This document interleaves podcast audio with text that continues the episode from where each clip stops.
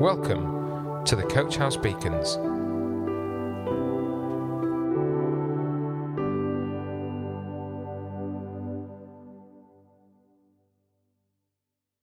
Hello, I'm Melanie. Today's title is Nehemiah Mission Impossible. Nehemiah was in exile in Persia, along with many of the Israelites. In effect, he was in lockdown in a different country. The Israelites' history had been one of constant change, at times enjoying the blessing of God, acting on his instructions and being led to victory in mighty battles, while at other times forgetting their vows to trust in God fully and suffering the consequences of their own actions with massive defeat and humiliation. However, all was not doom and gloom, as Nehemiah was cupbearer to the king. The cupbearer was a high position in court. He would have been well trained in court etiquette, be a friendly companion, willing to lend an ear and even to give advice to the king. He was a highly trusted man. Nehemiah would have eaten the best food, worn the best clothes, and lived in the very comfortable quarters in the palace at Susa. So, what was the problem then? Well, a message came from Jerusalem that upset Nehemiah. He learned that the small number of Jews who remained in the city were in distress, and that the walls were broken down, and this weighed heavy on him.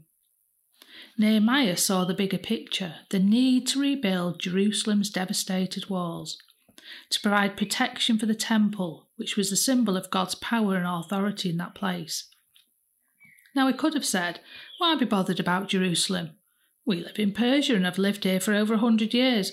What's the big deal about Jerusalem anyway? Why not just settle down and worship God here? He could have stayed safe and comfortable. But Nehemiah knew something about God, what God wants to do with his people. In chapter 1, verse 9, it says, I will bring them to this place where I have chosen to cause my name to dwell. It was so much more than a wall. It was God's glory in Jerusalem, God in his rightful place. To put this task in context, here are the dimensions of the city walls. It was nearly two and a half miles long, just over 4,000 metres. It was nearly 40 feet high, or 12 metres. The walls were 8 feet thick, two and a half metres, and there were 34 watchtowers as well. This was indeed mission impossible, he needed to approach his employer, the King of Persia, to ask for time off for, for permission to visit Jerusalem. Then there was a matter of materials to repair and rebuild the city walls and gates, as well as workforce to sort out. Wouldn't you be tempted to stop where you were with a job, security, rather than the logistical nightmare that would be organising this project? I was once apply, asked to apply for a job for which I wasn't qualified and didn't have the experience, and straight away I said, Nope, can't do that. I don't want the extra work, it's something new and different. I really don't think I can do that. However, God reminded me that I was right that I couldn't do it, but that with God's help I could. In Philippians 4:13 the apostle Paul says, I can do everything through Christ who gives me strength. By refusing to consider the job, I was putting limits on God. When God has a plan, there's always a way to complete it. Back to Nehemiah. Although he knew what God wanted him to do, he didn't immediately rush into the king's presence. For four months he concealed this heavy burden from the king and presented it to God in private. Nehemiah's prayer can be found in chapter 1. It's a heartfelt prayer, asking for forgiveness and also reminding God of his promises to gather his people together again. Through prayer and planning, he finally asked for a year's leave of absence because God had called him to Jerusalem.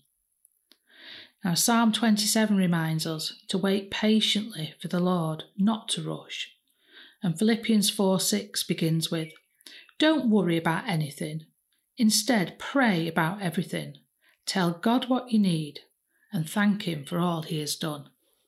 In this story, the king also granted Nehemiah safe passage, escorted by army officers and cavalry, as well as permission to collect timber from the royal park. God always listens to our prayers, and as it says in Ephesians 3, He's able to do immeasurably more than all we ask or imagine. So the first part of the mission completed. Now there was the matter of walls to be rebuilt. Remember the size?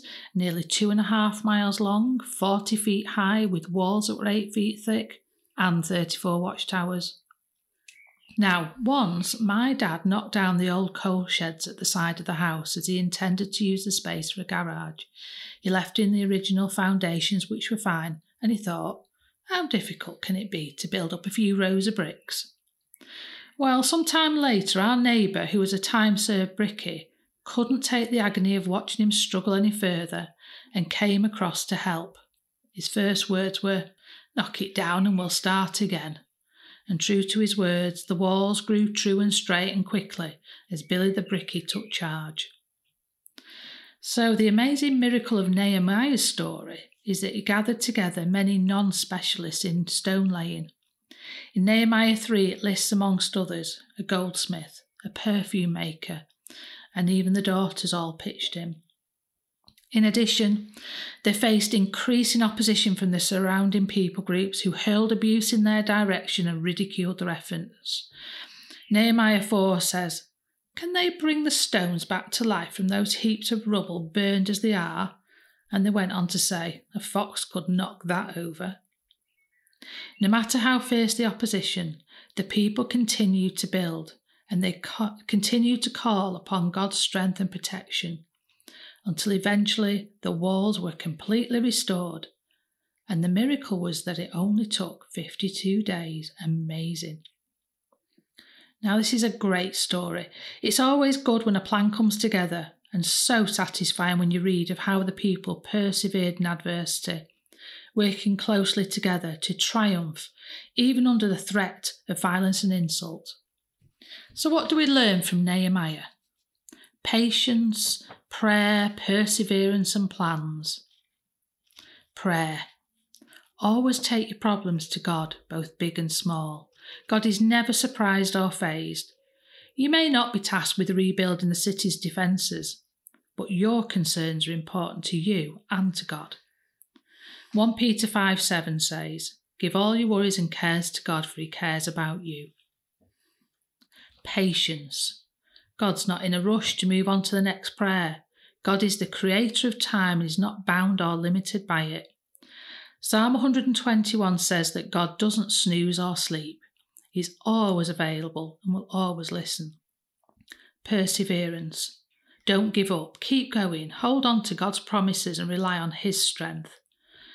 Isaiah 40 says, Those who hope in the Lord will renew their strength. They will soar on wings like eagles. They will run and not grow weary. They will walk and not be faint. Plans. God always has a plan. Throughout the Old Testament, the family line continued through Abraham, Isaac, and Jacob, through the house of Judah, King David, and eventually to Jesus. God's plan was always to provide a Saviour, a Messiah, who would then provide a way for everyone to be able to have a relationship with Almighty God.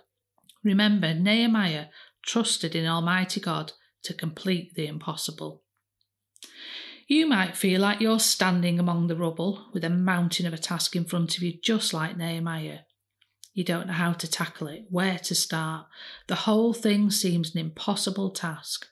The problem far outweighs any plan or resources you have available. There seems to be no way ahead, no way through it. Jesus completed the impossible task of being the perfect sacrifice and took our place of judgment before Almighty God. We can now approach God directly in the name of Jesus, bringing our prayers, our concerns, asking for forgiveness, for strength, for comfort and peace for the impossible. And I want to finish with Ephesians 3 starting at verse 16. I pray that out of his glorious riches he may strengthen you with power through his Spirit in your inner being, so that Christ may dwell in your hearts through faith. And I pray that you, being rooted and established in love, may have power, together with all the Lord's holy people, to grasp how wide and long and high and deep is the love of Christ and to know this love that surpasses all knowledge, that you may be filled to the measure of all the fullness of God. Now to him who is able to do immeasurably more than all we ask or imagine, according to his power that is at work within us. To him be glory in the church and in Christ Jesus throughout all generations, for ever and ever. Amen. Coach House Beacons, the Coach House Church Daily Devotional. Find out more, join us on Facebook, Instagram, or on our website at www.coachhousechurch.org.